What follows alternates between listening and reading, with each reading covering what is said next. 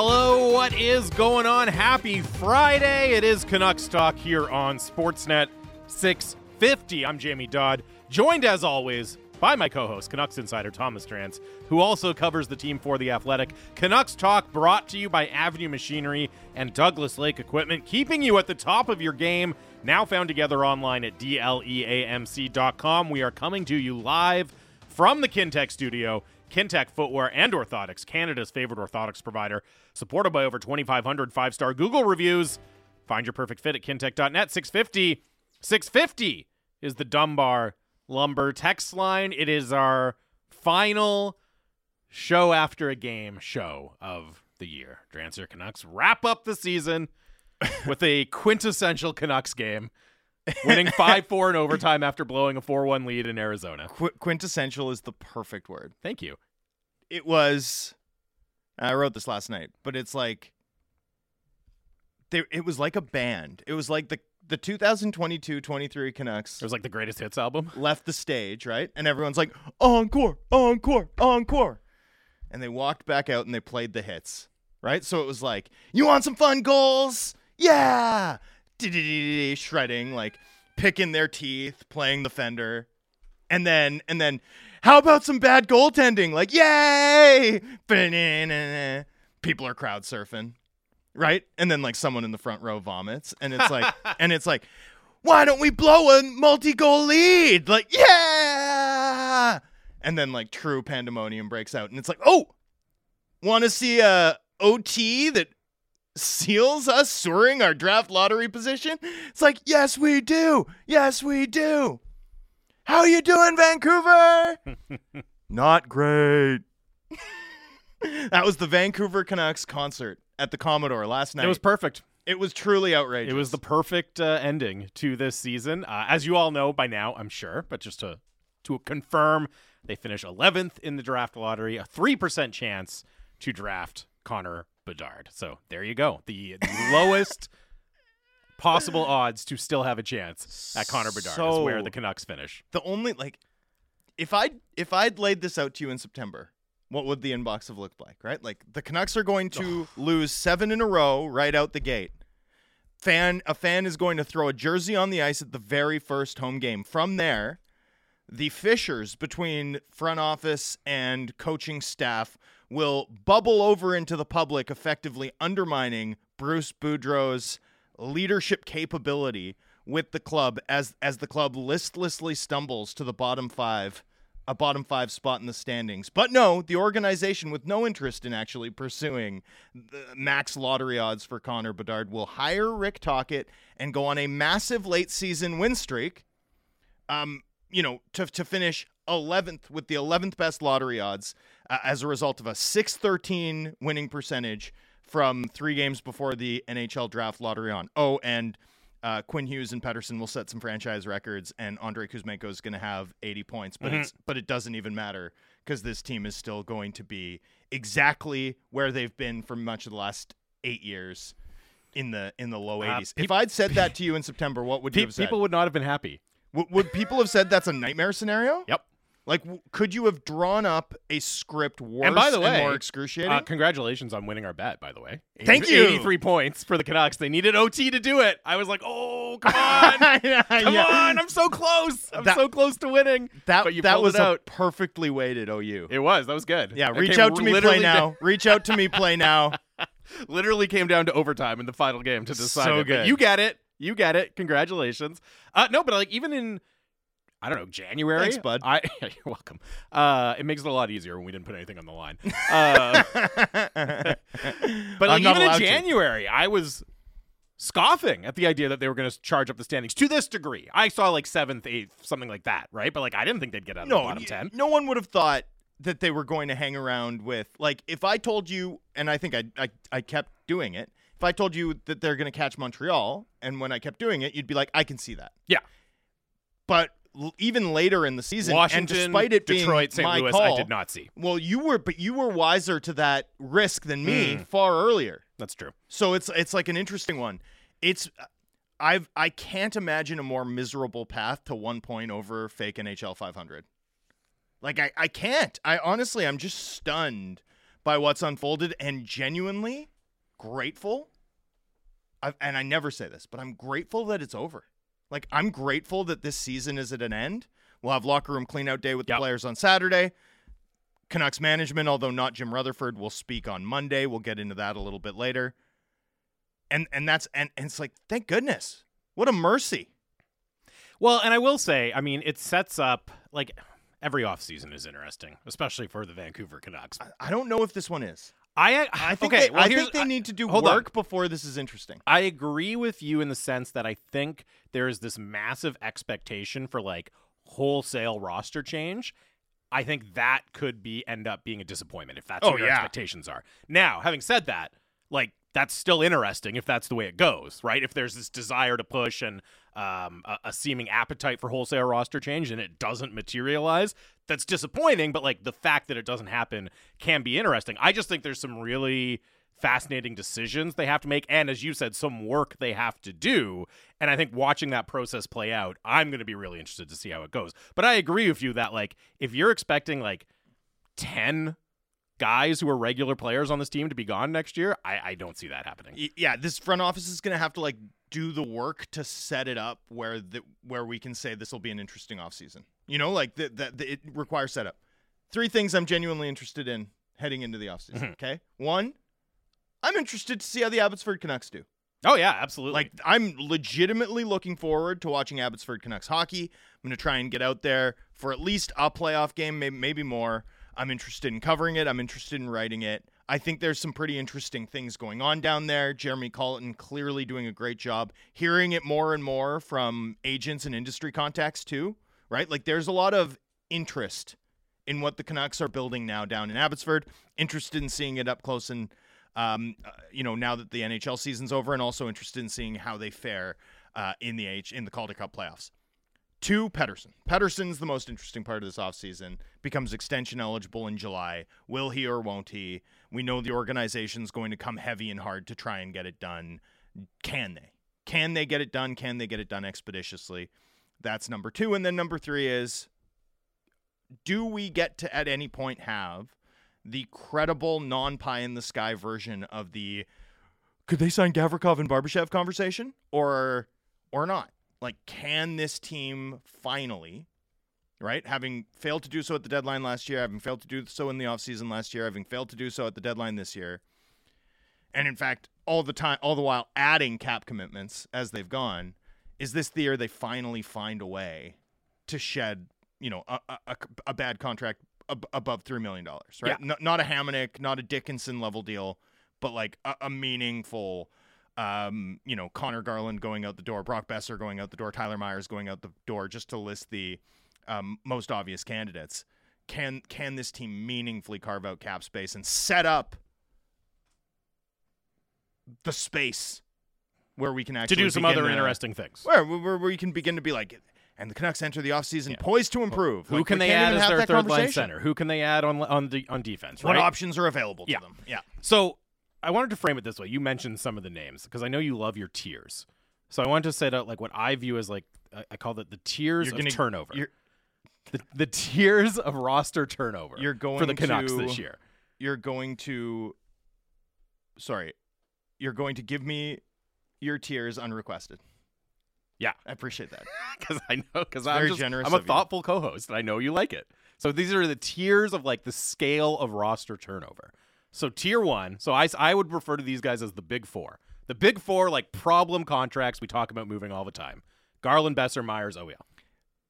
interesting that none of them were in the thank you fans graphic eh Mm-hmm. Like there's a reason I'm not I'm not exactly breaking new ground putting them on the like four contracts that are going to be attempted to be moved in some way. I I, right? lo- I love the idea that there was a conversation at some point or maybe a list that was built and handed down and i've been part of these before where like a graphic designer's like can we include dakota joshua it's like yeah fine Do it.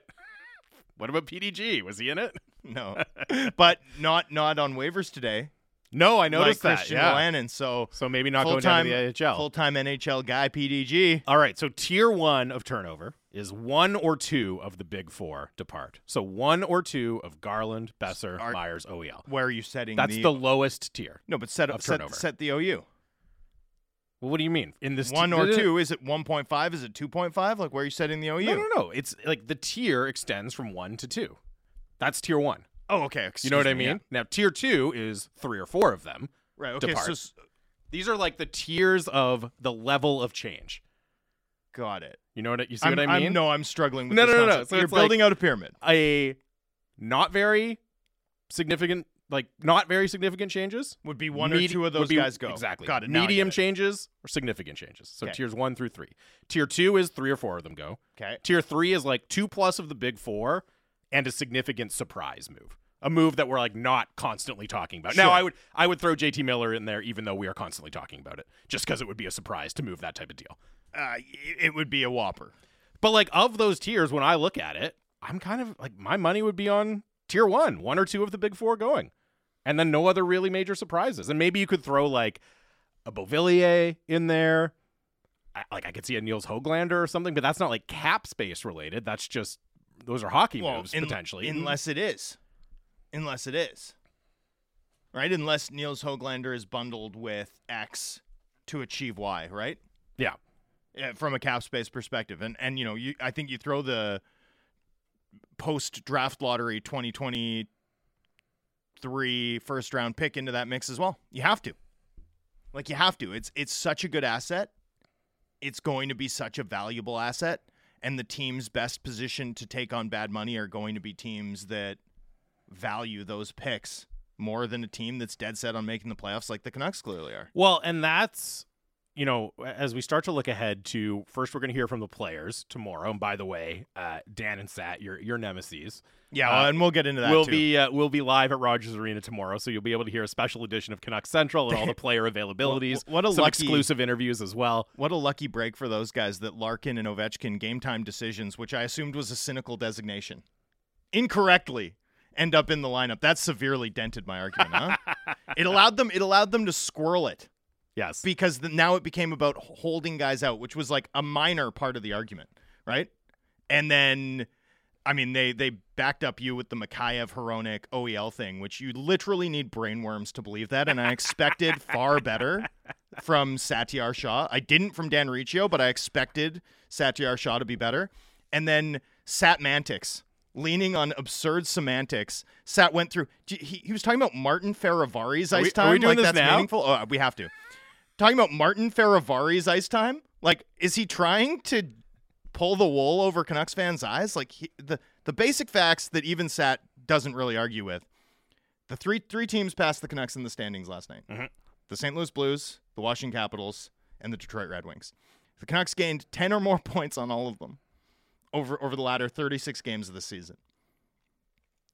None of those teams had a forward that averaged more than 20 minutes per game. In that stretch, the Canucks had two, JT Miller and Elias Pettersson. None of those teams had a guy that averaged over 25 minutes a game in ice time. The Canucks had one in Quinn Hughes. None of those teams had a goaltender in the top 10 in games started over that stretch. The Canucks had one, the only non-playoff t- team to have have one, Thatcher Demko. And and more than that, it's like even if one of those teams like had one defenseman who'd been used like that or one forward or one goalie, it'd be one thing. No, the Canucks had all of it going all at once. We all know what happened here. We all know that the Canucks wanted to win down the stretch in a way that none, no other team pursued with that same level of passion. To deny it based on the semantics that they were bringing up, oh, but Mikheyev, Mikheyev got shut. He played 45 games on a torn ACL. Just ridiculous. Uh, all right, Satmantics. Anyways, Satmantics. Look, Don't I- don't the- miss the forest the- for the trees, Mister Martin The straw- Fehervary, is- ice time this watcher. Is, um, this is like, and I saw you guys going back and forth on Twitter, and like Twitter arguments tend to just inherently devolve towards the ridiculous. Like that's what they do, Yeah. right? But it's like, I like them being like, these are the facts. It's like, yeah, those are a bunch of irrelevant facts. Way to not engage with the substance of a simple argument. far and away, the strongest part of your argument is the minutes. yeah. Like that's it. Well, That's, and- that's really all it comes And, down. and to. I like people being like, oh, well, what does two minutes a game matter? Not a lot. What does what does two minutes a game over 35 games mean? An extra game for that player, right? Like Quinn Hughes plays three minutes more than Moritz Seider. What's it matter? Well, it's 100 minutes once you go over 36 games. Yeah, and by Come the on. way, like the idea that it would have been ridiculous to play those guys less, like, well, Rick Tocchet started playing them less over the last week. Elias Pettersson sure. played under 20 minutes last night. It- Well- that wasn't ridiculous. And, and and what happened? What happened when the team managed Miller, Pettersson, and Hughes' minutes? They did, but like they also looked like a team that They could lose any won. given game. That's true. I'm just saying that was Um, proof of concept. Okay, we might return to uh, the, the no, no, no. the I'm, ongoing I, I, central. I, I'm I'm looking forward to putting this somewhat behind me. You are- Obviously, that is a bold faced lie. You're not looking forward to putting an argument behind you. no, you're right. That is a I'm gonna- straight, I'm gonna- straight lies from I- Thomas Drance. like most other arguments in my real life, I'm going to win it by being the only one willing the to only continue one who's the only one who's still participating in it. That's how you win an argument, right? You just drive everyone else away. Yeah, works like works like a charm. Uh, anyways, your point. No one's talking to me, but I'm right. So Tocchet and uh, and Patrick Allvin will answer questions on Monday, and of course, uh, full blowout coverage, including us uh, live from Rogers Arena on that day. You'll be able to hear it all right here. I-, wanted to throw this out to the listeners too. What are your burning questions for Patrick Allvin? And I could throw Rick Tocchet in there as well, but I think typically at the year end availability, there's the most interest in what management is going to have to say. As you said, doesn't look like Jim Rutherford will be there. It's just going to be Patrick Allvin representing the front office, the general manager. What are your burning questions for Canucks management? 650 650 is the Dunbar Lumber text line. And you brought up the point about you can't exclude the likelihood of trading the first round pick, right? No matter where, well, not no matter where it ends up, not if they win the lottery, but you know, if it's 11th, 12th, you can't exclude the possibility of them uh, trading that first round pick. And that really gets to the kind of two key questions that are related, which is one, like what's the desperation level to clear cap space? And that does that include buyouts? Does that include potentially trading a first round pick, not for immediate help directly, but just to clear cap space so you can do it? How pressing is the need? How much desperation is there? That's one. And then related is how important is it to make the playoffs next year? Like, what are the stakes in your eyes for next season? Is it enough to take a step forward, right? To go from being an 83 point team to a 93 point team? Is that a satisfactory season? Or is it going to be similar to what we heard coming into this year, which is it would be a disaster for us to miss the playoffs? And I think the goal for next season really informs, it's going to inform how much desperation there is to clear cap space because I keep coming back to the the difference between what we initially heard from Jim Rutherford, right, which was like we need to create a cap cushion, we need flexibility, to what we've heard most recently from Patrick Allvin, which is we we're, we know we're going to be cap compliant. And if the latter is the goal, then I don't like. It, yeah, you can be cap compliant. You shouldn't have to be able. You, you shouldn't have to be trading first round picks We- we to be cap compliant. We If- also can't describe cap compliant as the goal. It is a re- requirement Yeah. for an NHL team to exist during the regular season. Yeah, so like but if that's the goal, then that's a pretty that's a, an extraordinarily basic goal. It is the most basic goal when it comes to a salary cap.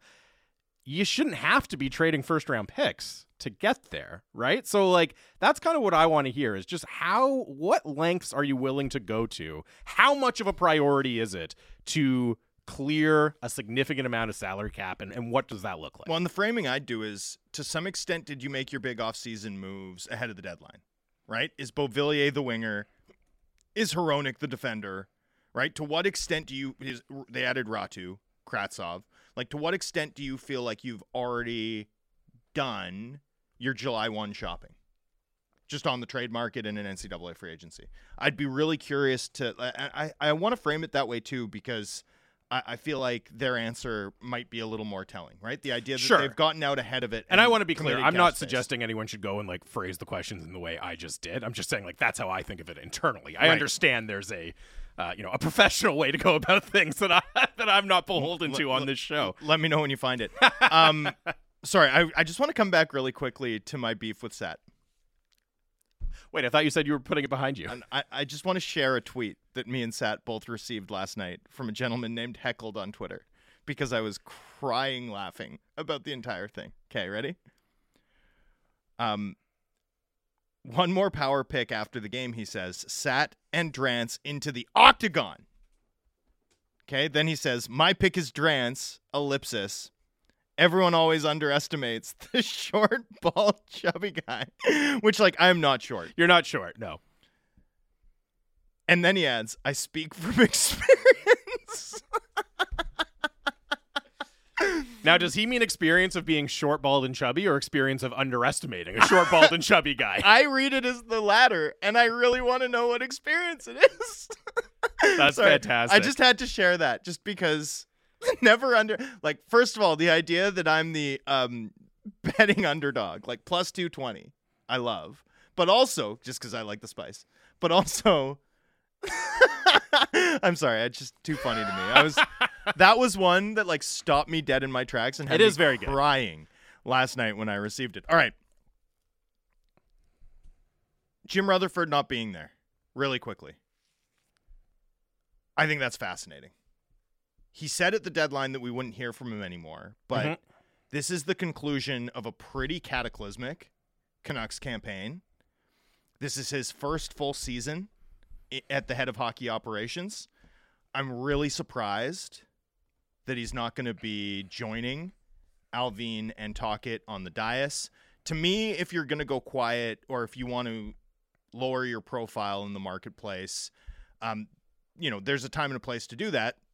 Stop talking to reporters, stop doing radio hits, right? Like that's all reasonable. But end and start of year availabilities feel to me like spots where a president of hockey operations should be available um, to speak to any things like practice facilities. Well, that's what ownership level I- questions. I, do understand at a certain level. I mean, I completely understand why they are trying to really follow through on the look. Patrick Allvin is the GM. He's the one making these decisions. Therefore, he's the one who's going to talk. He's the one who's going to communicate.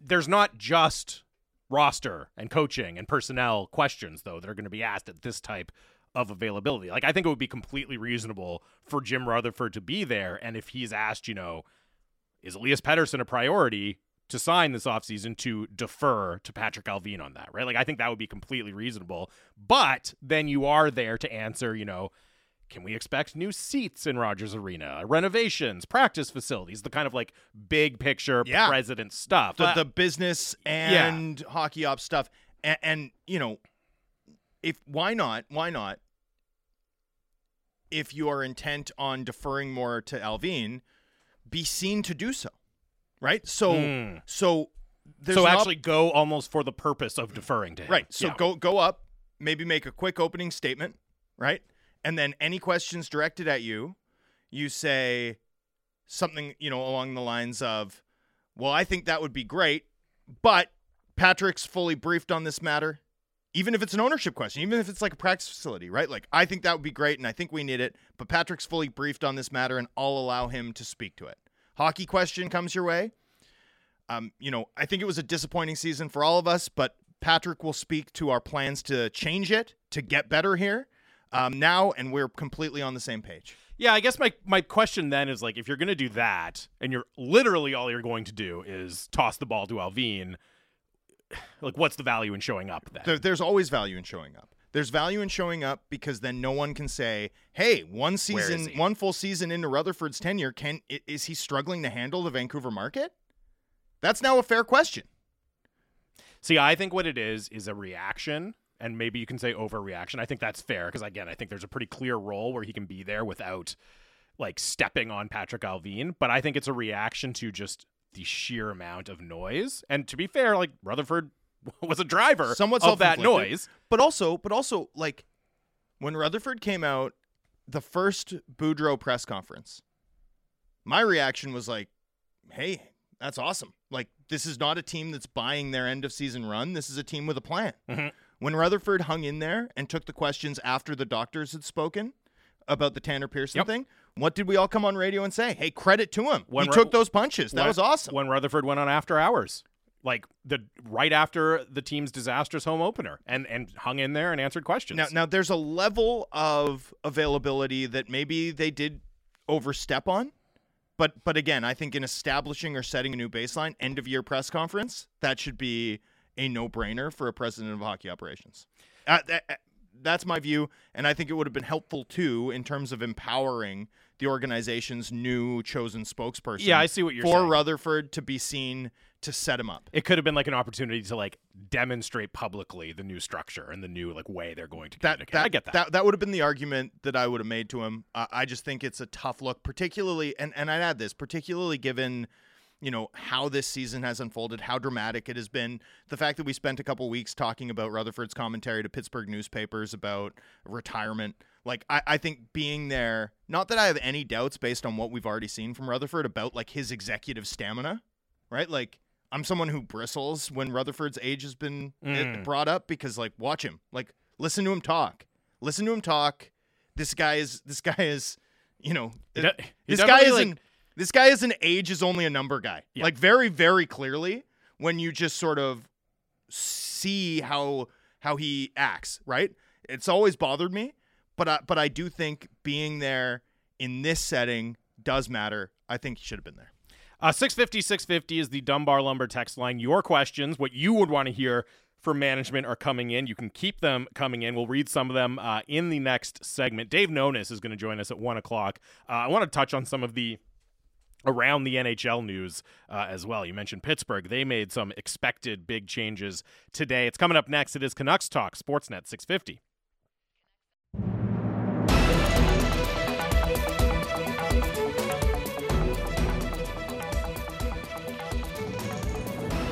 Welcome back to Canucks Talk here on Sportsnet 650. Jamie Dodd, Thomas Drance, a uh, day after the final game, game 82 of the Canucks season. We are live from the Kintec studio. 650 650 is the Dunbar Lumber text line. Dunbar Lumber with three stores to serve you in Ladner on Bridge Street or Dunbar Lumber Express at Ladner Center or Arbutus in Vancouver online at dunbarlumber.com. Uh, ask people to send in uh, their questions, what they would want to hear from Patrick Allvin and Jim Rutherford. And I will say, on the Jim Rutherford not being there thing, a couple people have texted in along the lines of they want Rutherford there because he has the history of saying really interesting, juicy things, and Patrick Allvin has the history of playing Wh- his cards close to his vest. Which might be the reason he's not there. Well, but also like that, I understand why, as a fan or as us in the media, would want like the really juicy quote there, but I, it's totally valid for the organization to say, you know what, we're looking for a different communication strategy from our top executive. That's why we're going to send Patrick Allvin to do the heavy lifting, and also it's like part of him growing into the role of being the front-facing guy is that you take on more of those responsibilities. So I understand that, but I don't think that's like an, it- it's not invalid for uh, the Canucks to make the decisions based on you know maybe controlling oh, the message with a little bit more discipline. Sorry, nothing's invalid. It's not about that for me. It's just about does that serve Rutherford's interest? Does it serve the organization in the best way possible? And and that's why I think having Rutherford be there but defer to Allvin would have been a would have been the best possible look. This- just just my opinion. This is a good one from an unsigned texter. It ties in a little bit to the ice time conversation uh, we were having, and we've been kind of indirectly having with Canucks Central. Uh, this- Indirectly. well, I mean, we're not in the same room ever. that's true. it's kind of indirect. Uh, maybe, maybe at some point. but we'll see. Uh, this one, this texter if, says, if if we'll still have one another. Yeah. Burning question for Allvin. He had mentioned at last year's end of season availability that he wanted to reduce Miller's ice time, but that didn't happen this season. How important is it to the team to reduce its stars' ice time next season? So it quietly kind of Miller's a complicated one because Pettersson's ice time went up everywhere. Miller's ice time actually diminished five on five Yes. under Tocchet. So uh, while while Miller was still leaned on really heavily on the power play and his penalty kill usage ticked up, five on five anyway, Tocchet did reduce his usage. So that one's a little more complicated. I, I do wonder I, I do think the overall thrust of the question, though, of like, because that it's a really good point. That's not the only time we've heard this emphasis on we can't just rely on two or three guys, right? We need to have we need to build out the depth, right? We maybe sometimes they've said even we have players that we think we can rely on more, but like I think that's an interesting point because Pettersson now has become first choice over the boards in every situation, right, including penalty kill, and he's ha- handled himself very well there. That's okay. You can have players like that who are, you know, really r- leaned on in every situation like that. But I do think just the overall point of how much of a priority is it to lessen the burden on those players a little bit, given that's something we've heard in the past. Like I think that's a good one that I wouldn't have necessarily uh, thought of. And I mean, I guess that just also gets to, well, like, yeah, they want more good players on the team. Well, well, you get to a point like I remember we used to do a study at Canucks Army uh, like 10 years ago about like what was the Twins sweet spot, Mm. right? Cuz there was there was like a minutes level that you wanted them to hit where they were at their absolute best and considering how demanding their game in particular was, right? Like 90 second shifts every time over the boards if if you're if possible in which you win multiple 50-50 battles and cycle down low and take no no less than 7 back checks uh, or 7 cross checks in the back.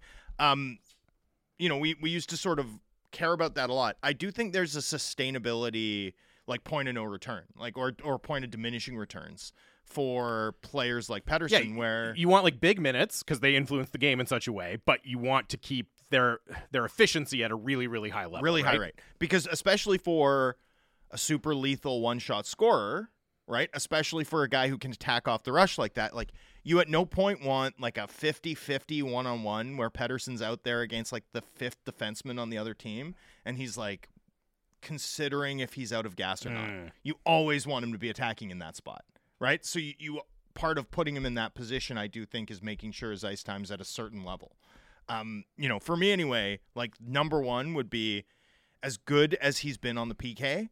I, I think he's got to be a PK two guy. I don't think you want him starting shifts in the defensive zone on the PK. I think you want a group that can clear, and then you want to bring him on as a missile, Right. like specifically to like forecheck and Yeah, break up break up plays in the neutral entries. zone. Yeah. Um, because a that's going to probably result in him getting the most goals. B he's going to be playing against a tired PP one or a more tired PP one, or if you're even luck- luckier, a PP two, which is going to juke that shorthanded sort of chance rate, which is blown up even further. That's like the one area that I would like really be like, I I, I think you need to limit his ice time on the PK, but not not for any other reason than stationary defensive play isn't where I want to see him burning his energy, and I think he can be even more effective if if you have a good enough uh, starting two on the PK that that he can be a PK two guy. But for the most part, you know, I don't have a problem with Pettersson being in the 19 and a half, 20 and a half minute per game range. I Yeah. think that's fine. And then there's going to be games, especially if the games are meaningful and they're in the playoff race next year, where that ticks up, where it's like, oh, they got like six power plays tonight, right? And he was out there for a huge portion of it, and that's fine. That's that's what best players do.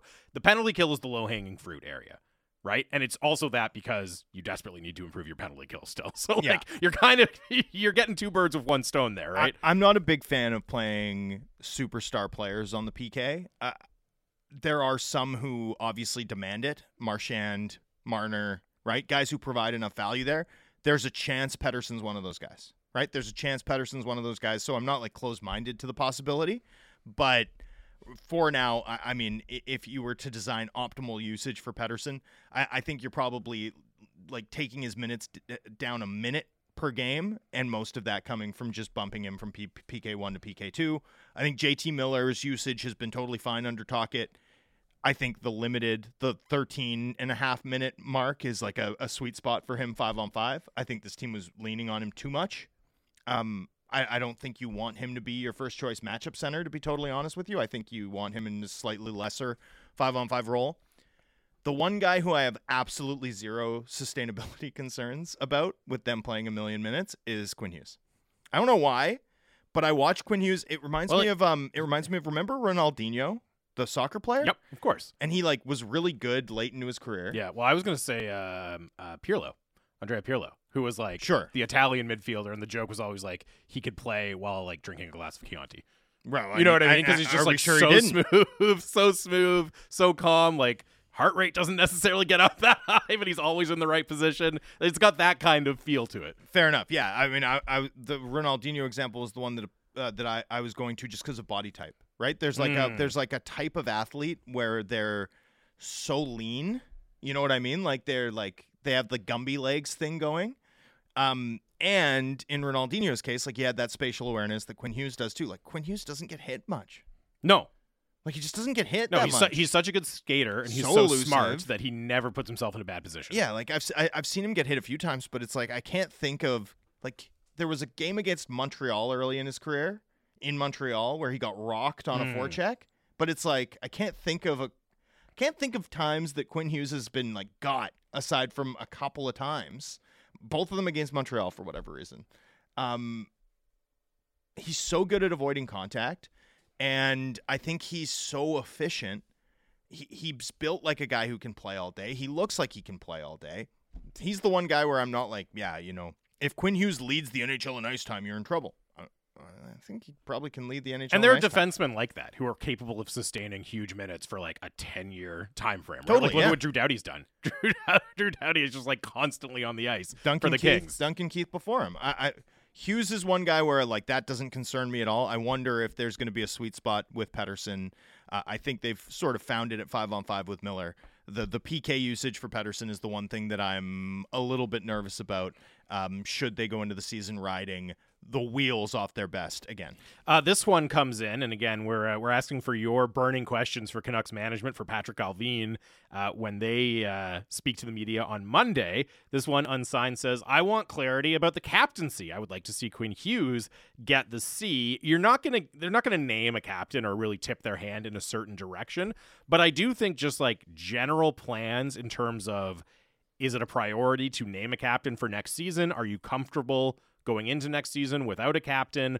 What does the decision process look like there? And also just you know, related to the idea of the captaincy, what you know, asking them to kind of take stock of where the leadership group on the team is, the job that Quinn Hughes and Elias Pettersson and Thatcher Demko even have done, uh, stepping up this season, and just kind of what road it's on, wh- what's good, what needs to improve about the leadership. I think that kind of tied into the way they're going to make the decision about the captaincy is is something that will come up and is, is something that's pretty interesting as well.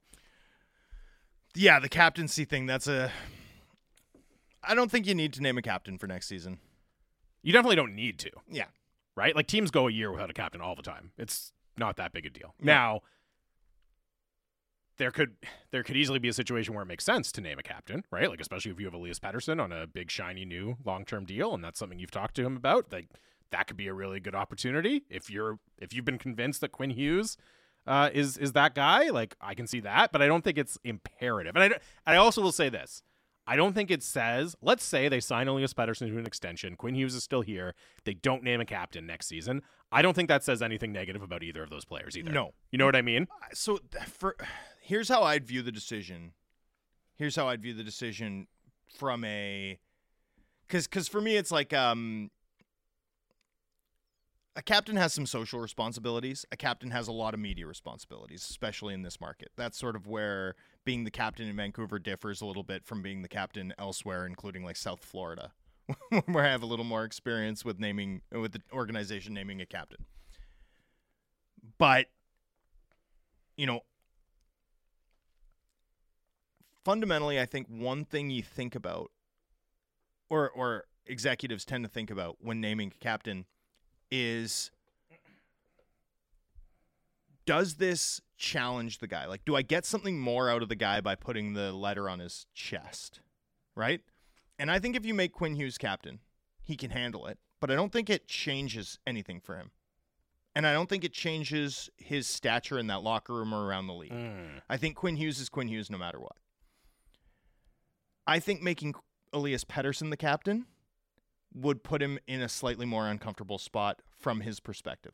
You see what I'm saying? Like I think it would for- Sure. it would force him to lead and take care of social obligations and interact and talk, which he's spoken about not always being comfortable with, and do more media than he t- has tended to. And I, and I think the the the balance you have to strike as an organization is is it's like does naming Pettersson captain draw more out of him than we're getting now? Is the challenge something that he responds to positively, right? Does it change who we get in terms of both his on and off ice contributions? Or is it a distraction that would wear on him? Right? That that's sort of the question you have to solve in answering it. Because with Hughes, I don't think you think it I don't I wouldn't imagine that it changes it one way or another. Well, Does it- that make sense? Yeah, it does absolutely. And I think if that is if that matches how the Canucks see it, then I think it becomes a pretty easy choice to give it to Quinn Hughes, right? Uh, like I don't think so. I mean, I don't have the answer because I don't know Pettersson well enough Right, from a from a leadership development standpoint. Like I haven't seen how he interacts around teammates behind closed with, with teammates behind closed doors. I haven't seen the day to day. I don't know. Like my view of it, f- for example, is like I think one error, you know, that that that happened over the course of Green's tenure was that I think the wrong player became empowered in terms of, you know, all minutes guy, all situations guy, guy out at the end of the ice or out at the end of the game that you're trying to win was was Miller and and not Pettersson. And I always thought that was sort of flipped, like the wrong way, right? Like not that they put them both out there. Like Mm. I'm I'm not I'm, I'm not this isn't I'm not trying to do the Miller versus Pettersson thing. More that I thought Pettersson needed to be given more, given more to do. And when Boudreau came in, it was very clear that that was something Pettersson wanted, right? He wanted the challenge of being out late to win his team games. He wanted the challenge of playing shorthanded, right? Like, I think Pettersson's a guy who responds well when challenged. That's my that's my sense of it, but I don't I don't have a good enough sense of it. So to like really comment with any authority or, or conviction. I think the organization just has to ask themselves like, is this a challenge that would that he would rise to or that he would struggle with? If it's a burden, you don't put it on him. If you think it's something that he would grow into I in see. a positive way, you yeah, do. I see what you And mean. I don't have the I don't have the answer because I don't know the people well enough. Yeah. Um, 650, 650, keep yours coming in. This one unsigned uh, for Rutherford. And again, Rutherford won't be there, but I I understand where you're going here. He says, What is your plan if the Canucks miss the playoffs next season? Change coach or move key players? And that's the kind of thing where you're not going to like that answer is looking too far or that question I think is looking too far ahead to the future to pose in that way but I do think the the way I would kind of think of that is to what degree, if at all, was your kind of faith or confidence in the core group of players shaken by the way this season played out, right? And if they don't take a meaningful step forward next season, what does that do to your plans? Does that change how you have to go about things? Like, that's how I would look at it. it. Is basically how much confidence, even after a very, very disappointing season, do you still have in your key players? Is next year like a make or break for them? Or is it a, hey, if they take a step forward, that's good. We're happy to see that, right? Like that's the way I would look at that type of question because I think if you're immediately phrasing it like what happens if you miss the playoffs next season, there's just too far too far down the road to get into that. So I, that's one of those things where I don't think we should ask the or we, the question could get asked and it, it maybe elicits an interesting answer, but to me, that's like a beginning of next season question. Yeah. you know what I mean? Yeah, growing up, I always had a friend who told me that the key thing he learned in in becoming, you know, a a, a- man as opposed to a teenager was, um, you got to learn to know without knowing. I always thought that was a good formulation. Sure. Right? You don't need to actually know. You can know. You can figure it out. Right? You the explicit knowledge of like being told yes this happened um, isn't required for you to behave as if as if it happened to be able to make assumptions and cope with reality without being told explicitly everything about it and and I think that's a really good way of approaching understanding other people's motivations and and reading a room on and on we don't need the Canucks to come out I mean, we still might do it. We still might ask, and I still might follow up. And I did it with Patrick right after the trade deadline. So uh, take take my saying we don't need to know it with a grain of salt. But the Canucks have told us that they're gonna that they want to make the playoffs next year. That they should be judged on making the playoffs. They've told us in year. their actions. They've told us in their actions. We we don't actually need to hear it. Uh, it's i abundantly clear, right? Acquiring Hronek, whose term is an exact match for Elias Pettersson, meaning both of them get a raise after next year, not pursuing uh, the best draft lottery odds they could possibly get, uh, not you know uh, holding on to futures. Like we know that this isn't a long term, an emphasis on the long term type build. This is an emphasis on making the playoffs next year. We know that. Anthony Beauvillier, expiring deal, right? Um, on and on. Like the list goes on. This is about next year. Next year matters.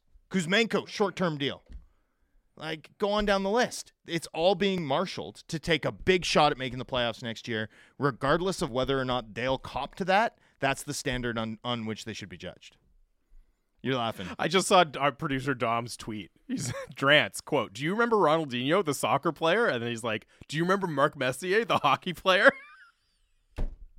like, oh, Ronaldinho, the soccer player. Oh yeah, okay. Now I now I know who you mean. As opposed to Ronaldinho, the clown outside of McDonald's. That was like I was listening to Halford and Brough today, and Halford, I forget even what the context was, but he was like, "Remember COVID?" And it's like, "Yeah, actually, I do." Ru- remember in COVID? Is like, yes, I do remember the global pandemic. I, I do have pretty clear memories of it. That did happen. I, I also had some COVID thoughts th- today. You know what? You know what mine was. My mine was that um, I worry. I worry that Bedard. I worry that Bedard is like. okay, you know in movies, you know in movies, and like a recent one is um, you know the Jennifer Aniston Steve Carell show on Apple Plus. Uh, I know of it. I haven't seen it. yeah, but you know what I'm talking about. The- Vaguely, the, yeah. the show. So there's uh, the second season came back. The and, like, newsroom? the newsroom. The second season came back, and in the first episode, they're like assigning stories, and they're like, and there's a cruise ship in Japan, and everyone has a virus. Like, should we cover that? And everyone's like, no, that's not interesting. Cover the, you know, water skiing squirrel. And it's like, it builds up throughout the episode, and it's like, no one knew what was coming. It's like the source of the dramatic That's tension. funny. And and I feel like the Canucks down the stretch this season, it's it's like that, right? It's like, you know, people are arguing things like, you know, I mean, in my case anyway, ice time for players or like all this stuff that doesn't matter. And meanwhile, you know, the the big threat is looming in the background in the Dub playoffs. I, I that's what I was thinking this morning. Thank you for connecting Connor Bedard and the uh, COVID COVID nineteen a skill. pandemic. Hey, before we go to break, before we bring Dave Nonis on, do we have time? Do we have time for the clip? For what?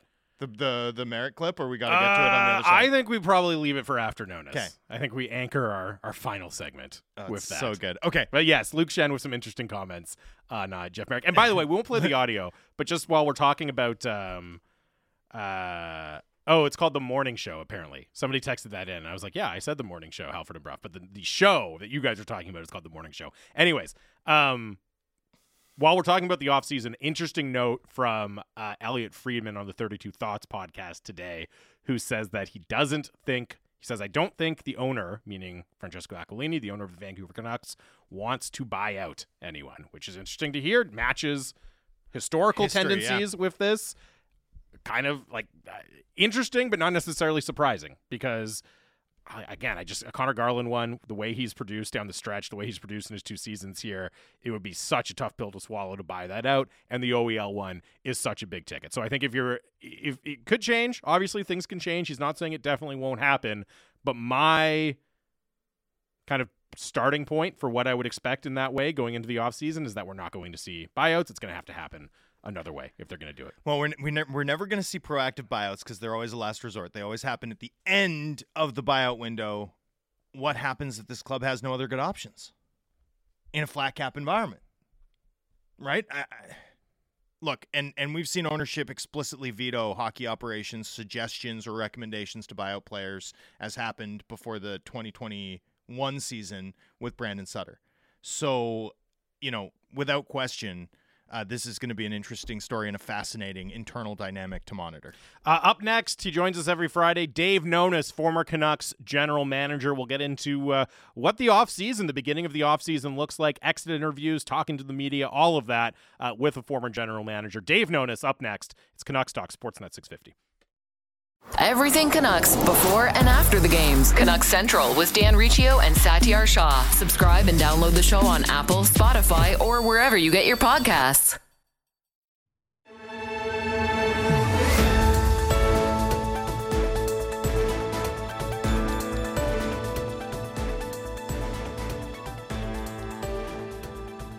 Welcome back to Canucks Talk Sportsnet 650. Jamie Dodd, Thomas Drance. Canucks Talk brought to you by Avenue Machinery and Douglas Lake Equipment, keeping you at the top of your game, now found together online at dleamc.com. We are coming to you live from the Kintec studio. Kintec Footwear and Orthotics, Canada's favorite orthotics provider, supported by over 2,500 five-star Google reviews. Find your perfect fit at kintec.net. 650 650 is the Dunbar Lumber text line. And uh, we will get Dave Nonis on the line here momentarily, joining us as he does every Friday. I did just want to say uh, somebody texted in earlier in the show saying that they are uh, very excited that the season was over because, in their words, quote, hopefully it will change the midday programming on your station. And uh, I'm sorry to disappoint you, but we're, we're not going anywhere. You're, you're stuck with us, pal. You are stuck with us. Um, I, I, we are on the air at least through like I don't know mid July. I don't have an exact date, but we're here. We're not going anywhere. yeah, I mean, you're not that lucky. Sorry, guys.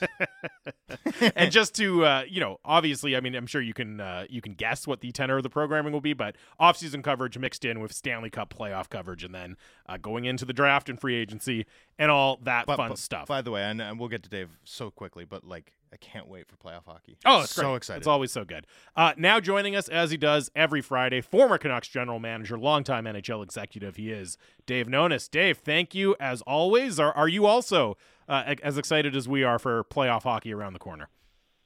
I am. Yeah, I can't wait. I think we're going to be in for an outstanding first round.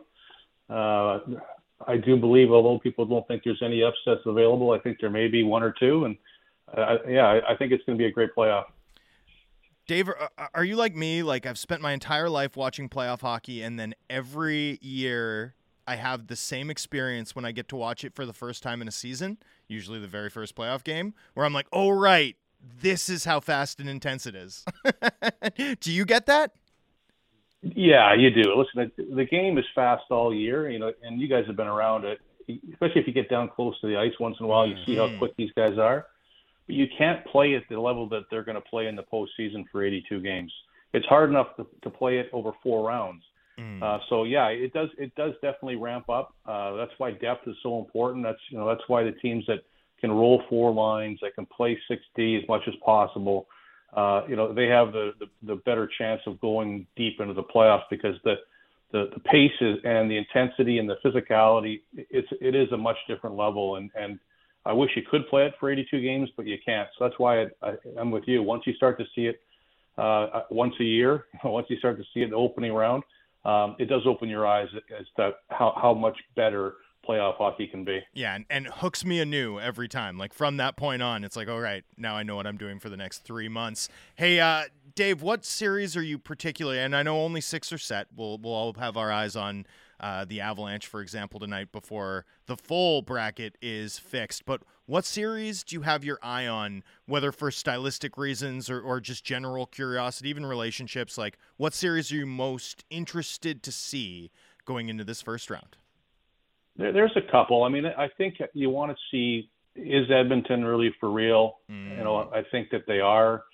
Can they, you know, can they eliminate LA uh, uh quickly and then move on as a rested team, or is LA deep enough that they could possibly, you know, even though they're they're the third seed in that division, uh, could they upset them and move on? That that to me is going to be a very very good series. I think both teams have made uh, significant strides, um, and the team that I I look at as a as a dark horse and is, is still Winnipeg. Mm-hmm. Um, you know they they've got certain things and parts of their game that I just can't turn my back on. In particular, the goaltender. So you know, can they can they come up and and be a spoiler? I think if there's going to be a spoiler, that could be the team. Um, in the East, there's a couple. It's Toronto, Tampa. I think people have been talking about for a long time because it's, we've known it for a long time, and they seem to match up every single year. but Jersey, but Jersey and the Rangers is yeah. a is a very intriguing matchup for a, a, number of reasons. So the Rangers have more experience. Um, you know, they've got uh, they've got a more veteran team. They've been to the playoffs more recently. Jersey, most people didn't think were going to make the postseason early on. They they kind of came out of the gate strong and never looked back. They've got home ice. Uh, I think that that's going to be a, a really interesting series too. Uh, how does the goaltending stack up? Can Shesterkin be a guy that can eliminate New Jersey's team? You know their quickness, their offense. To me, that's going to be that's going to be much uh, much CTV is going to be the the battle across the river. Dave, when you're an executive, how do you and your team isn't in the playoffs? How do you watch the play? How do you watch the Stanley Cup playoffs? Is it like primarily about you know scouting, trying to get a feel for what players might be available? Are you looking for trends which the league might be aping? What kind of uh, perspective did you have watching after your team was eliminated? Yeah, a little bit of, of all of that. I mean, first of all, you're the first round. We're excited to watch the first round, but if your team just got eliminated, you're not that as impressed. Mm-hmm. it's it's a sometimes you have to take a breath and, and let a week or two go by, but really, yeah, in the postseason, you're watching to see how are free agents that are out there on other teams, how are they performing? Would they possibly be a good fit for you? Yeah, you, you look at trends in terms of which teams are, are going deep, but it's very dangerous to try to uh, alter your team, you know, in the off season based upon a team that may have won this year. You can't you can't turn your team over that quickly, but it is still important to see what trends are are being uh, actively pursued and which which trends are being successful. So yeah, you do watch a little bit of that, uh, and then you know, quite honestly, I, I think you have to mix that a little bit between uh, some of the of scouting for your own club. You know, you still have the Memorial Cup going, you still have the U18s, still have a lot of things you have to take care of. So you you know you want to focus on other NHL teams in the NHL playoffs, but there's a lot of business to do that's outside of outside of the NHL as well, and you have to focus on that appropriate for an appropriate amount of time as well. And, you know, obviously the Canucks, their season wraps up uh, last night. Over the next few days here, we'll hear from the players. On Monday, we'll hear from uh, the front office, and I'm sure they'll do their exit interviews in there as well. For a team that missed the playoffs and had such a kind of frustrating and really emotional year like the Canucks did, how much value is there in just those exit interviews with the players? And, and what would your kind of goal in talking to the players at the end of the season be? Yeah, the exit interviews do have value. I, I would say it's a little bit limited, and I think there's a lot of people that think you you you know you you glean so much information off the off the exit interviews that you can make some real hard decisions. That's that's not the case. It's more of, of a general kind of cursory review of the team. The older players, you you want to hear what they have to say and, and get their input as to what went right, what went wrong. Uh, you know, you're always going to have certain players. It doesn't matter how good your team is or or how bad your team has been. You're going to have players that don't like the coach, that don't you know don't like the way certain things have have been handled. That that happens every single year, regardless of the success of your team. So you take that with a bit of a grain of uh, with a grain of salt, but you do get an idea as to some of the problems that you might have, and, and the the veterans that you trust and that are honest will be able to tell you that these are things I think we need to look at addressing, and you take that into consideration with uh, with the younger players, yeah, you want to hear what they have to say, but you don't put a whole lot of stock in it. It's more about telling them what you want to get across. And you know, yes, what, what did you think of your season? What were the highs and lows? But you know, what are your what are your expectations for next year? Let them tell you, and then you tell them what what their expectations are from your standpoint. And they sometimes they're markedly different. You know, the player, the younger player needs to be told what you expect and lay it out completely uh, so that there's no surprises when he gets back for training camp the next year. So there's a bit of a difference in terms of how those meetings play out between the young player and the old player, um, but they are they are valuable. Um, did them every single year. Uh, sometimes you, you might want to take a day or two after the end of the season to you know let some of the things settle in, but um, to me, I, th- I, found that they were valuable in terms of planning and just get the overall pulse of the, of the team. And Dave, what about season ending media. I'm sure you didn't think that was as valuable, but in terms of getting it done, um, what typically did you want to communicate to fans um, at the end of a season? How did you go about uh, preparing and approaching that particular um, errand? yeah, it's never a fun one, but I think it's important to do. I mean, some some teams just don't do it. I, mm. I, I don't think that's the right thing to do. I, I think it is it's appropriate to talk to the media, which listen, that's how you reach your fans. You can only get 18,000 in the building. You you want to reach millions, you're going to have to be able to go through the media to do it. And when you're talking to the media postseason, to me, there's a couple things you have to, to to look at. I think you have to be honest about your failures. I think sugarcoating them and saying that this didn't really happen or no, that this is the reason why. Yeah, there are reasons, and then there's excuses, and I think you have to be careful which which direction you go. But I think you have to be honest about your team's failings, and uh, and then I think you have to be realistic about how you're going to fix them. Uh, you know, I, the, the fans, particularly in, in savvy markets, uh, you, you can't really lie to them. So if you if the team needs a, a an overhaul or if the team needs a tweak, um, both of those are, are options. But you, you have to be honest about which one is you're gonna you're gonna uh, move towards, and which one you think is going to have the most impact moving forward. So to me, it's it was all about uh, about again telling why things went and being honest about the failures and maybe decisions that went well and some that didn't. And then you have to talk about what are we going to do. And, and when you're talking about what you're going to do, there has to be reality based in it. You know, I think some of the things you you hear from people around the league, and you've heard it for for decades. You look back and say, you know, that's that uh, interview was to appease people. It wasn't really an honest assessment of their team, mm. and I don't think you should do that. I think you have to be honest about what what the team looks like and what plans you have moving forward. and and then then you give people also a measuring stick as to you know how how you're doing. And um, so for for me, that little kind of a of a brief blueprint was important to lay out for the for the media, and then as an extension to your fan base. Dave, one thing I've noticed, and this is watching around the league. This isn't Canucks specific, and and I want to be clear. I've got no one, indi- no one, no one individual, no individual, no individual team in mind as I say this. But one thing I've noticed is increasingly it feels like teams are leery about setting themselves up with an expectation or a goal, like a hard goal, like we want to be a playoff team, or we want to contend for the cup, or you know, we certainly want to go deep in the playoffs.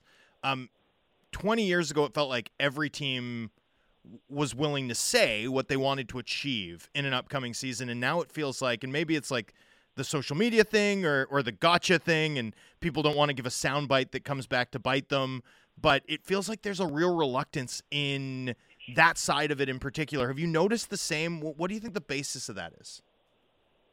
I think you you hit it right on the head. I, I think that it's now there's so much uh, so many mediums to go back and say you said that, and you know look at where you are, and it's kind of upheld against people, and, and and people just don't want to do that. I, I I'm not saying that that's right because I still think at the end of the day you need to give people a direction for your organization, and if you're so vague, then I, I don't think that that's a direction. I think it's a way of escaping. Mm. Uh, but I think there's different ways of doing it uh, that can still set the table. I mean, listen, every team goes into the start of the season wanting to win the Stanley Cup.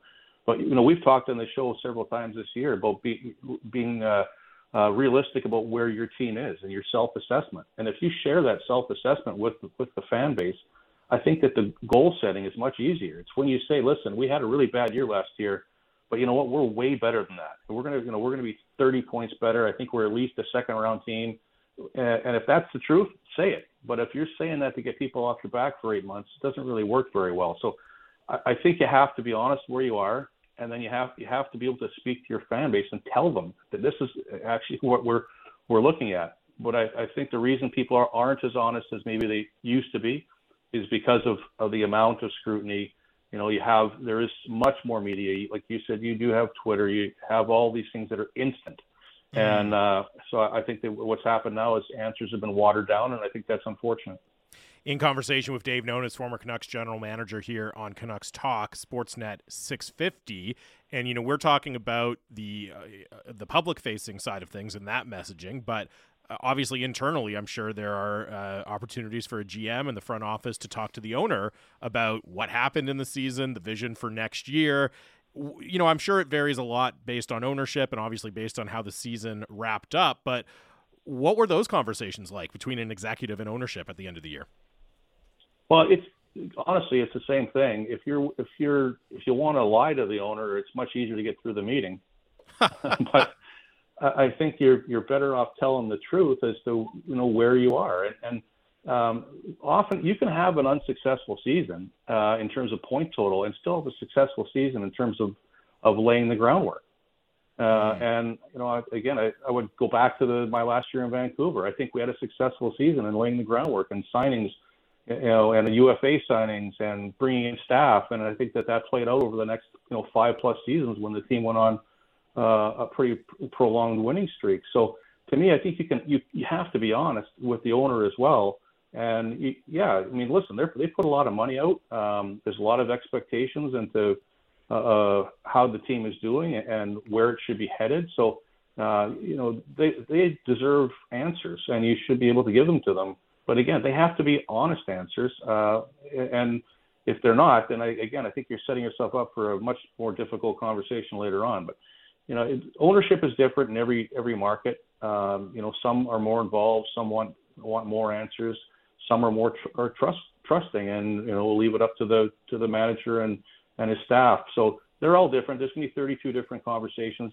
Uh, only the you know, there's only one that's really going to go super super well. Uh, and, and even the teams that go deeper that uh, you know fall short, they're still going to have to talk to their owner about, you know, what are we going to do different to try to get one step further. So that's all part of it, and it's appropriate. Again, these these owners have invested a lot into these teams and into the staff, into the players, so they deserve answers as well. Dave, when you appear before the media for a season-ending presser, are you ever is it always sorry, let me rephrase this. Is the audience always the fans? Or are you sometimes do you sometimes does an executive sometimes use the format to send a message to their colleagues, other NHL general managers, or even sometimes uh, the players themselves? No, it's not just to the fans, for for sure. Mm-hmm. I mean, and again, if you're in a market like like Vancouver or Toronto or any any really um, sound, savvy hockey market, the media is going to ask questions that aren't just to the fans. They're going to Mhm. ask questions that are are tough to answer. You know, that's what a good media group will do in in the in a strong hockey market. They're not going to just answer or ask questions. What do you think of the season? Let you walk off the stage. They're going to ask questions that are hard about certain players and contracts and what do you you know what do you plan going forward. So um, you're not just talking to the fans. Yeah, sometimes you're talking to the players, even though you've had year-end meetings. Like if you you know if you're asked about a player and he has hasn't had a great year, you you can't you have to protect him to a point, but you can't lie to anybody. If he's had a poor year, he said, you know, there maybe there's reasons. Uh, it's incumbent upon the guy to come back and you know in, in a better frame of mind and ready to play next year. We know he's a better player, but he has to prove it. He has to be better next year. So those, you know, I don't think you can just sugarcoat things. It doesn't work for people. And in terms of, of you know, of uh, laying things out for other clubs or telegraphing some of your moves, I don't know if that's as much, but I, you know, I, I do think that um, uh, every press conference that runs around the league, every other manager is going to see it at some point. One thing we've already started to see uh, in Pittsburgh with their change in the front office, and I'm sure we'll see more of in the coming days, uh, is, is, teams making those changes. And with that, often comes a change of direction. As an executive, how important is it to have a handle on what the kind of goals and uh, and next steps are for the other teams around the league as you look for partners to try to make trades to try to improve your team? How much do you kind of have to know what the other teams are thinking and what their goals are? Well, you've had conversations with a lot of those teams during the course of the year, um, and so you you have a feel for what direction they're headed. You know, is it a team that's trying to keep their you know their, their themselves as a as a playoff contender or cup contender? Is it a team that that has been on the on the edge of getting into the postseason and they feel like they need to add one more good piece to to make the make the playoffs? You so you've got a you've got a bit of a guideline there as to what teams are thinking, but you also have to speculate on your own and look at at teams and say, look at their depth chart, look at the players they have coming back, look at their contracts, the commitments that they have, how much room do they have. You, you kind of go uh, team by team and, and look at them and, and see what you think that they need or ways that you might be able to, you know, um, help them, so to speak, to get to, to where they want to be and what that kind of help uh, gives to you. You know, what do you get get for uh, offering that help?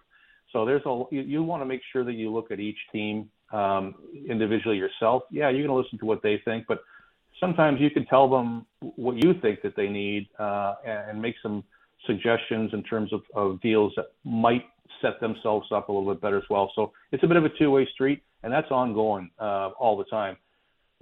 But once you get to the end of the season, you know things kick into high gear because you think there's a lot of time between now and the draft and then free agency, but this goes quick. And uh, you know the teams that are out will start looking at at changes, you know, immediately or planning. And then as the teams you know, drop off in the postseason and do their own post uh, mortem, you're going to start getting calls from them as well as they look to to make some changes heading into the entry draft. Do you ever, as do, do executives ever um, look for the disappointing first round team? Is that something you're watching for? Like, hey, I wonder what this team might think in the event that they are disappointed by their own playoff performance. Are those the calls that you look to make in, in sort of uh, being proactive uh, about um, assessing teams' needs as you've uh, laid out? I mean, they can be, but you know, there's uh, nobody likes a vulture. So at, at, at, at, some point, there's going to be a you know you want to make sure you're respectful. If teams that are disappointed, there, there is a there is a, a mourning's the wrong word. I mean, it's not this isn't life or death, but it can feel like that. Uh, so I think that um, you know some of these teams you need to give them a little bit of breathing room, mm. um, and, and you know that conversation might might be just like like I said. Listen, you know we all thought you were going to go deeper. You have a really good team if you want to make changes, is there something here that, that I can do that will help you uh, get to where you want to be, and it'll help us, you know, take a step forward as well. Take a look, and if there's something that we can talk about, maybe we haven't talked about it at all for the last 12 months, but maybe there's something now that you see in your team that needs, you know, needs to be addressed, and and there's players uh, on on my roster that might be able to help you address them. So yeah, that's that's kind of the direction you go with teams as they drop off and and see what they're thinking. Dave, great stuff as always. Enjoy the start of the playoffs next week. Uh, we'll talk again soon. Sounds good. Take care, guys. That is Dave Nonis, former Canucks general manager and a longtime NHL executive around the league. Uh, fascinating stuff. I always love listening to what uh, Dave has to say about the behind the scenes process. I do love the his answer to your question at the end there. Basically, what he's saying is like, don't be the guy who slides into somebody's DMs too soon after they break up. Give it a little bit of breathing room. You don't want to look too desperate to get in uh, get in there. Um, No one likes a vulture. hundred percent. You do have to be careful about it. I, I've seen uh, did you that kind of per, that like relationship management side of the game, which is obviously massive, Massive. and we have like almost no insight into how that plays out on a, like a day to day basis Well- around the NHL. I, I mean, I, I can tell you. I remember I was um, working the day that on we fired a coach almost every year when I worked for the Florida Panthers. But we were working one of the days that we fired a coach, and uh, another very good bench boss reached out like immediately to to the executive team, and they were all like, "Too soon, not classy." So you know, I, I mean, I've seen that play out. That's have you ever seen man. Have you ever seen Man Seeking Woman? No, the Jay Baruchel, big No. Habs fan, his series. There's a there's an episode with uh, Minka Kelly Okay. as the guest star, but basically it's like absurdist takes on dating, right? And he's he's dating Minka Kelly in the episode, and she's the the whole idea is that she's way too out of his league, and he becomes insecure about it. So he breaks up with her, and he steps away from the park bench and has a second thought and turns around to trying to get back together with her, and she's like, "Oh, I'm married already." yeah, no, we've been together. it's unbelievable. It's so good. that's very good. uh, anyways, always enjoy uh, the insight from Dave Nonis and just the the focus on honesty, like and how and how difficult it is to like check all the boxes you want to check in terms of messaging without pulling the wool over anybody's eyes. nothing matters as much in terms of you know where he brought up the honesty too was in messaging was in messaging to the public and in messaging to the media and like there's a reason that dave Nonis in this market in particular has often been covered the way he has right and and you know i think generally speaking largely for good reason re- related to luongo and, and and on and on um his tenure has been regarded fondly He's been seen as a responsible steward. Um, you know, there's a reason that he's been given a, a certain shake by this media group over over the course of. And I didn't work with him as a reporter, but his focus on honesty is extremely telling about why he's had so such strong relationships with so many media people in this market. Right, the one thing you don't have to uh, answer every question you're asked. But if you do answer it, it's got to be on, especially off record, by the way, right? Like, especially behind the scenes, but also in a press conference format.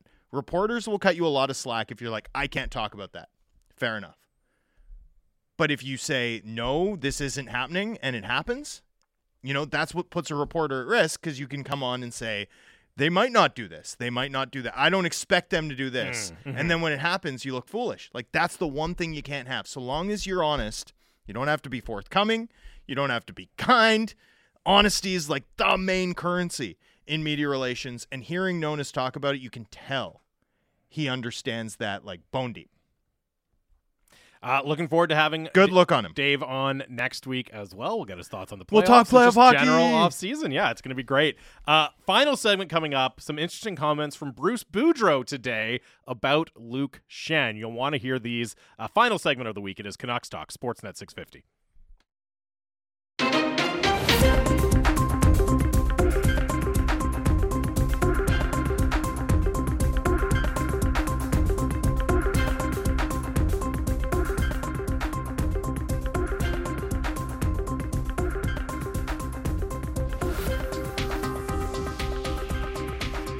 Welcome back to Canucks Talk Sportsnet 650. Jamie Dodd, Thomas Drance, live from the Kintec studio.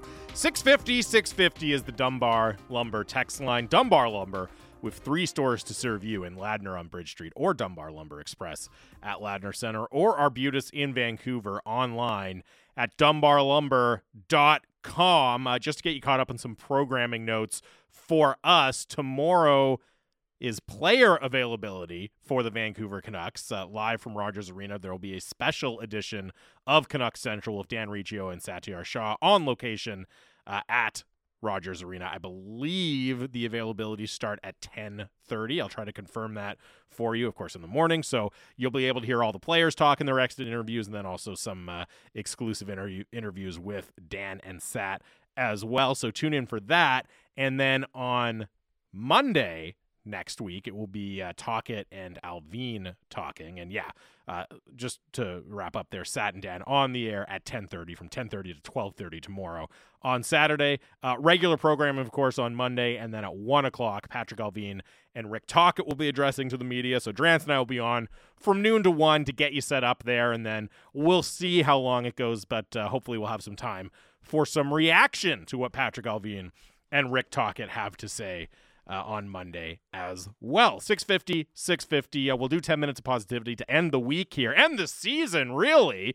But first, Drance, you flagged this. Bruce Boudreau, former Canucks head coach, uh, on with Jeff Marek on the Jeff Marek Show today across the Sportsnet radio network and had a very interesting story for uh, about Luke Schenn, uh, or at least involving Luke Schenn. And about the people's hero, the people's champ, Luke yeah, Schenn, who of course now plying his trade with the Toronto Maple Leafs. But uh, do you want to do you want to add any more context, or should we just throw Uh, it? let's throw it on. We'll react after. Here, here's Bruce Boudreau uh, on the Jeff Marek Show earlier today. When you Yeah. look at what we know, what what we know right now about what the opening round is going to look like uh, in this year's edition of the playoffs, I don't know that anything's going to rise to that level because that was a whole special breed of of animosity between those two teams and every single shift. And oh my goodness, was it great hockey to watch?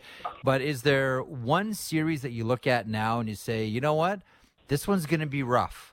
And this one may be rougher than people expect. I know there's still a couple of series hanging in the balance here. We don't know how it's going to go. But from what we know now, Gabby, which one do you look at and you say, oof, this one's going to be snug? Well, I mean, I I think off the top of my head right now, I think the Tampa Toronto one's going to be pretty rugged, but not because Toronto's going to go out and start anything, but I think Tampa's built that way. And they want to be the more physical team, and I think they want to draw Toronto into that game. If they can draw Toronto into that kind of physical game, then I think Tampa has a chance. But I mean, I think Toronto, you know, I mean, they're they're going to be sitting there. They know the same thing that I'm repeating right now, and they're going to try to stay out of it as much as possible. And if they do that, I think they'll get the more power plays and they'll be the more successful team. But I think that's going to be uh, a little bit of a rugged series. I think uh, um, L.A. and Edmonton has the the signs of being a really physical series because I know that's how LA is going to play, and they're going to be taking uh, shots at uh, Draisaitl and McDavid every chance they get. So it depends on on the uh, the pushback. And if I'm Edmonton, I'm going, hey, you know what? We got to suck it up if we want to win the cup because our power play will make these guys pay in games one and two, and then they won't they won't do that in the rest of the series. But it could be it could be aggressive. Vegas is also a big team, and whoever plays Minnesota, um, I mean, if Yeah. Minnesota and Winnipeg ever got at it right away, I think that would be pretty rough. But I Yep. think the intensity picks up so much, Jeff, so much. Like it, it's going. It's like going when you watch preseason games and you think, oh, that's pretty good pace. Then all of a sudden, the first game in the in the regular season, you're going, holy moly, is this ever different? I think that's Yeah. the difference going to be between regular season and playoffs. It's a huge jump. You know, I, I want to circle back to something you mentioned about the uh, about the Toronto Maple Leafs here, and I want to circle uh, on on one player specifically because I'm with you. I don't think the NA, I don't think the Toronto Maple Leafs want to get you know uh, dragged in the uh, in the trenches here, uh, and Tampa's only happy to, to to play hockey there. They're as skilled as they are, and look at now, Brayden Point just scored the the quietest 50 goals we've seen in a long time. Um, they're skilled, but they are nasty, and they're happy to they're happy to play in the pit. Um, I can't help but thinking. I, I know that last Tampa Toronto game was was an empty calorie game, and it didn't mean for much in the standings, etc. And Matthews didn't play, and Marner didn't play, etc. But there was a moment in the game where I said, "Okay, there's a message," and that was when Luke Schenn went right at Pat Maroon. And and handled them and did a did a did a real good job. And listen, you had Luke with uh, with the, with the Vancouver Canucks, and do you have a thought on if it does turn a little bit and Toronto gets engaged? How does Luke Schenn fit into the the big equation here for the Toronto Maple Leafs? Well, I guarantee you that Luke Schenn will protect every player on that team. He knows he knows what to do. He's been around a long time. He knows when to do it more importantly. And it doesn't matter. Look at he is really good friends with all those Tampa guys. But when it comes to being on your own team, uh, it's he's going to protect everybody. But the one thing about Luke is he's not going to go out and, and initiate it. He's going to like I mean he'll be physical. He'll hit everything that he can. But I mean he's not going to initiate stupid stuff. But he will be there to back up everybody because he knew that's what he was in in Vancouver. He was the guy our only real guy that could do that, and he's the guy in Toronto as well. And like I mean, it, so I know he's going to do it, and I know he uh, he's as as perfect a team player as you could want. There's reasons that teams wanted to trade for a, a 30 plus year old guy that's not fleet of foot, that's not offensive um, uh, in there. But I mean that a lot of teams wanted him, and I mean and and five years ago he could barely find a job, and and now he is just he is a sought after guy, and I'd take him on my team any day of the week. I was going to say, what was he like to coach?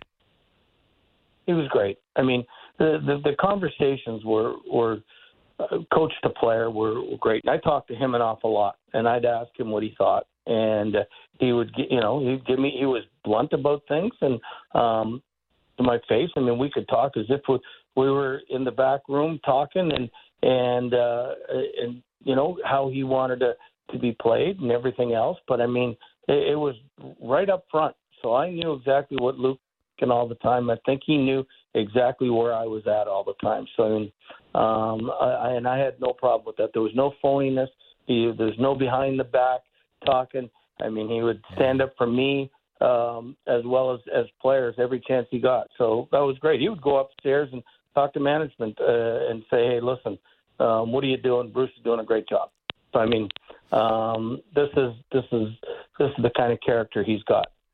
That is Bruce Boudreau uh, talking to Jeff Marek on the Jeff Marek Show today. Uh, long clip there for context, but the end of it, you know, first he talks about how Schenn will protect anyone on the ice. It wouldn't. Would it wouldn't have him. been fair to just play the Schenn bit. Like, and really then, had to show how it got into it. And then the line at the end that he would even go upstairs to management and say, "Why are you doing this to Bruce Boudreau? He's doing a great job." From Bruce Boudreau talking about Luke Schenn. That's really remarkable to hear.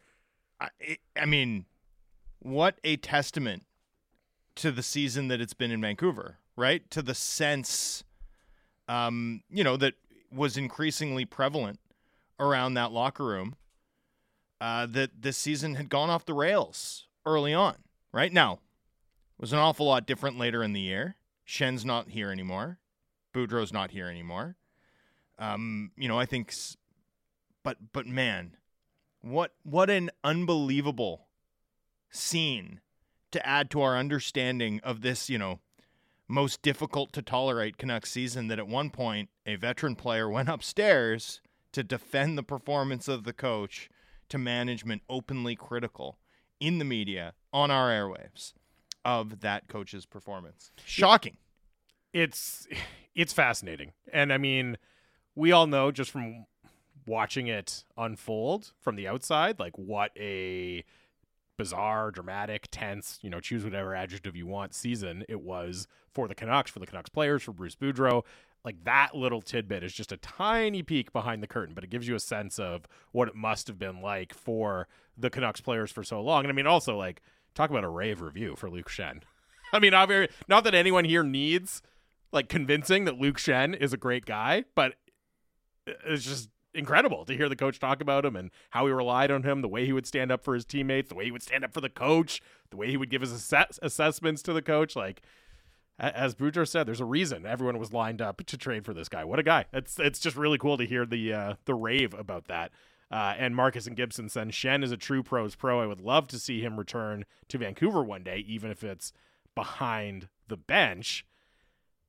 I just think he's going to be too expensive for a reunion in the offseason. And I mean, that's even before we even get into like, is there interest? Is there mutual interest? I think he's going to, like, they're so up against the cap already. They have so many defensemen under contract already.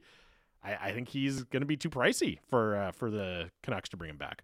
Um, very likely. Well, especially given Elliotte Friedman's latest, right, about the Canucks potentially not having the appetite for buyouts, Mhm. despite the Jim Rutherford letter to season ticket members, which was what, like two weeks ago? Not even that long ago, which said that the organization was willing to explore all methods under the cap to manage their cap space. I, I think a lot of people, with justification, implied that that meant that buyouts were coming. I, I, can tell you for sure, like at various points earlier in the season, buyouts were expected to be part of this hockey operations group's toolkit to clear cap space this summer. I, I don't know how much that's changed. Haven't we seen that in the past though, where there was an expectation that certain buyouts were going to happen and Well, then they didn't? The Sutter one is the one that really stands out to me uh, on that score, particularly given how lean the club's budget was uh, for that 2021 season. Um, I mean, if you're not able to buy anybody out, this is going to get really tight really fast. Like, there's just no other way of putting it. Um, this is the team with the most cap space committed in the league for next season as we as we sit today. And if buyouts are off the table, like what was one of our uh, reactions to the Hronek deal? Well, an OEL buyout, you know, would certainly make it make sense. But if that's not even a possibility, much less Garland or Boeser, Mhm. not that I'd be in favor of any of those moves outside of like frankly the OEL ones. I think the one that you can make a case for. But like, how how do they make this work? You know, Friedman on the on the Thirty Two Thoughts podcast refers to the organization needing to get creative. Creative might not be going far enough. Well, it's like This is escape there- artist there- stuff. I was, now. I was gonna say there are some problems that creativity alone can't solve. No. you know what I mean. Like sometimes you get yourselves in a situation where even being extremely, extremely creative is not going to be sufficient to find a solution. Well, and if if you don't have all access to all the tools and the you know, it's like not just that you have to get out of this multi-lock straitjacket in a box that's been dropped off the bridge into the bottom of the ocean, but it's like and you can't hide a screwdriver anywhere. Like, well, that would be really helpful right now. You know, like that's effectively you're also limiting. You're not just putting uh, the team in a precarious spot, but you're limiting the avenues available to them to create the avenues required to escape this. I mean, it's I don't know if this, Well, if this club's truly unable to consider buyouts, uh, I- you know, I, I, I'm adding I'm like adding a bag to my fade on on Vancouver's ability to create the space required to get into things like the Gavrikov market. But that's why it all comes back to kind of tie it into our conversation we started the show with and, and for much of the first hour about like what we want to hear from management. It all comes back to how desperately do they feel the need to improve next season, right? Like what are the stakes? What are the goals of next season? Because it's a lot more understandable to say we're not going to buy anybody out if you're also not hell bent on making the playoffs, right? If you're saying, hey, we don't need to because we don't need to, we don't feel the need to go out uh, and really plug all these holes in our roster. So we're going to keep our powder dry and we're not going to make these decisions. We're going to see what develops. Like that's a totally rational and acceptable, and I would argue even probably the smart way to go about it. To say, you know what, buyouts they end up harming us in the future. We're not going to do that. What have I what have I been saying? Right, run it back. Like that's a totally fine avenue. I think it's smart. It's just doesn't match with also trying to push to make the playoffs. To push to make the playoffs, you have to be able to willing to use some of those tools, as you said. So I've been quoting about a five million dollar number in terms of cap space. You you know my ca- annual cap column is coming, and and Of then course. and then I'll have my real number that I stick Mm-hmm. with. But also Kuzmenko, now that the season's over, we know has hit his entirety the entirety of his bonuses. So that's another 850k that will be told as an overage against next season because Vancouver operated this year in LTI. So I'm probably already looking at 4.2. And then, you know, one of the assumptions underlying the $5 million number that I've been using is is Tanner Pearson out for the season, which I don't know. Like I I have no clarity on this. I have no new intel, but you you really hope that the assumption that I'm even making is faulty. Yeah. But assuming that he's going to come back in at some point and assuming that the club's going to be motivated, frankly, to get him into the lineup for a variety of reasons, right? Then then then you're looking at one. Then you, then you can't use that LTI space because you're eventually going to have to fit him back on the roster. So now you're looking at one like that's before Ethan Bear gets signed. Yeah. That's before Nils Hoglander gets signed.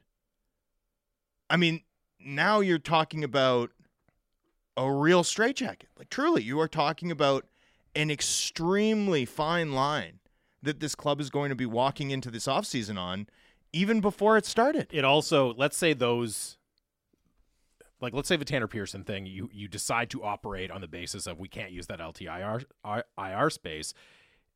It also puts you in such a difficult position trying to trade Myers, Garland, Boeser because everyone knows what what Yeah, you're on the position back you're in. foot. You have zero leverage, right? Correct. Like you're like we have, we literally have to do this to be compliant. Like that's where it becomes really, really difficult if you don't have.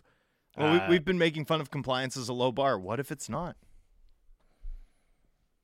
Yeah, I mean, the Pearson one is the really fascinating one because I don't think compliance is hard to get to if you assume that LTIR space is there. I'll I'll be honest. The update on him is probably the biggest, like, actual news item that we're going to get out of Monday. Mm. I mean, short of the club, like, literally slamming down the table like they're making a judgment, you know, and and saying JT Miller will not be dealt, no chance. Something they haven't done, by the way, when faced with these questions in the past. Short of that, or something that's like, we're all in on making a Stanley Cup playoff push, like something really outlandish in terms of goals, or something, some unequivocal statement like that on a, on a player like JT Miller. The Pearson update's going to be the most telling piece of news that we get on Monday when Allvin and Rick talk at Speak. Without question. Uh, all right, let's wrap up the show here. It is time for 10 minutes of positivity on Canucks Talk. Uh, still time to get your thoughts in. 650, 650. I'm going to do a, uh, a hopeful one here. And I recognize how foolish that might look in a couple of months, but this unsigned text comes in, and it is certainly not the first time we've heard this thought says they are going to trade draft picks to help move contracts. I'm not going to say no draft picks. I'm going to say the team is not going to trade their first round pick. Now, I want to be careful how I phrase this. Yeah, l- let's hear how you. I'm trying to decide if I should limit it to they're not going to trade it as a cap dump, like to to facilitate a cap Mm, dump. I'd be nervous about that one. or um, or should I say they're not going to trade it at all? I'm just going to go for it. I'm going to say, and again, this is 10 minutes of positivity. Ooh, buddy. So I recognize I'm Be putting. I've, careful. I've got some exposure on this one, as Don't they say. clip this. clip this, baby. But you're hearing it here right now. The Canucks are not going to trade their first round pick this year. They will select in their spot in the first round. oh man, There we go. I hope so. 10 minutes of positivity. I'm putting it out there. I'm manifesting, Drance. Yeah, that that I mean that is manifesting. They just don't have many assets. Like it's going to Sure be don't. so tempting. Uh, do you have a Canucks one? Because I have like kind of a non Canucks one really quick, too. I'm just glad the season's over. Honestly, I've never felt like this. But I'm I'm very serious. I just I just can't escape the sense that this was excruciating. You know? I mean, to end up at basically 500, right? Average. And to do it like this, I, it's just remarkable. And now it's over, and we can turn our attention to what's next and focus on what hopefully are brighter head, days ahead for this franchise. Um, there's never been a season like this. There's just never been a season like this. Like from from nose to tail, from the seven game losing streak that opened it to the Garrett Shorty sign off, an emotional sign off mm-hmm. that ended the broadcast last night. Thoroughly excruciating, painful to live through. Producer Dom? Drancer, don't be mad it happened. Be glad it's over. Yeah, I mean, I mean, at least at least we made friends along the way. Did we? At least we lost friends along I was the way. say, at least we alienated people along the way. Uh, Brad and Cloverdale At says, least everyone's mad at me all the time now. Jamie, I'm going to radio you so hard on that take. Yeah, look, I know. I'm, I'm putting myself out there I, I- on that one. I, I I do fade that take though. I think the like I what I would have done if I were you, I think, and Okay, I was intent, right. and I was intent on um, stomping on my own big toe. Is I would have at least said, you know, something like, if the Canucks move their first round pick, it will be to do so down the draft order. Okay, sure. Like, uh, but okay, here's the thing. I said what I said. What I said. I'm not going to change it. But if they like trade from 11th to 15th, and people are like, "See," it's like whatever. Oh, yeah, no. that's like you Sorry. can't dunk on me for that. First of all, first of all, clip that too, because yes, I can. no, you can't. You gave yourself no outs. You're the lawyer. You're the technically Yeah, out. like I don't care about that. Okay. Like, okay, great. Have fun with the weakest dunk of all time. okay. Karl Malone in the dunk contest. That's the the caliber of that one. but there are no weak dunks. okay, there are weak dunks, but dunking's always fun. Let me just give you a scenario, okay? Yeah. Just just a thought exercise, nothing to be taken seriously, no no no actual reporting within this. The Detroit Red Wings, okay? Okay. Stevie Y, back to the well. So, do you know Stevie Y has 3 second round picks? Do you know they're all in a row? No, I didn't. That's Canucks, amazing. Blues, and Red Wings That's really picks. funny. So it's like 40, 41, 42. Yeah. Okay, that's what he owns in the second round 40, 41, 42. He also has um, an awful lot of salary cap space, or at least he has 8 million in salary cap space, but he's going to have a little bit more, I think, once um once the No, no, sorry. He's 30 million in cap space. So Stevie Y has 30 million in cap space and 3 second round picks. You're telling me he offers 40 for 11 and he'll take back a bad deal. You the Canucks don't consider it? What bad deal? Not OEL. Not OEL. no. Not Myers for one year. Maybe Myers. One year. One year of Myers. He needs right-handed D. I don't know. Like, uh, look, we all know. I I know what franchise I'm talking about here. I'm not saying it's out of the realm of possibility. I'm just saying. I don't know. I, I Don't I, I don't just- ignore those types of possibilities here. I uh, I'm betting on it not happening. And just really quick before we sign off, I did just want to give a shout out to your uh, colleague at the Athletic, Josh Yohe. Of course, the Pittsburgh Penguins fired Brian Burke and Ron Hextall. Uh, and I'm not a Penguins fan, but like the level of catharsis in reading Josh Yohe's summation of the Ron Hextall era, in which the words like soft, meek, no backbone, like any description you could possibly choose were thrown out. Just like a tour de force of polemic sports writing from Josh Yohe. An absolute evisceration well worth your time. Dom is so mad at me that I got that in. You didn't give me a hard out. You just said like wrap it up vaguely. No, no, no. I'm just. I'm. What is polemic? Oh, whatever. Come on, look it up. Wow. Not me getting the thesaurus treatment. I love it. All What right. a Anyways, is uh, it a, is it a sunny day in Vancouver? thanks for sticking with us through 82 games. We appreciate it. We'll be back on Monday. Have a great weekend. Uh, Sportsnet 650.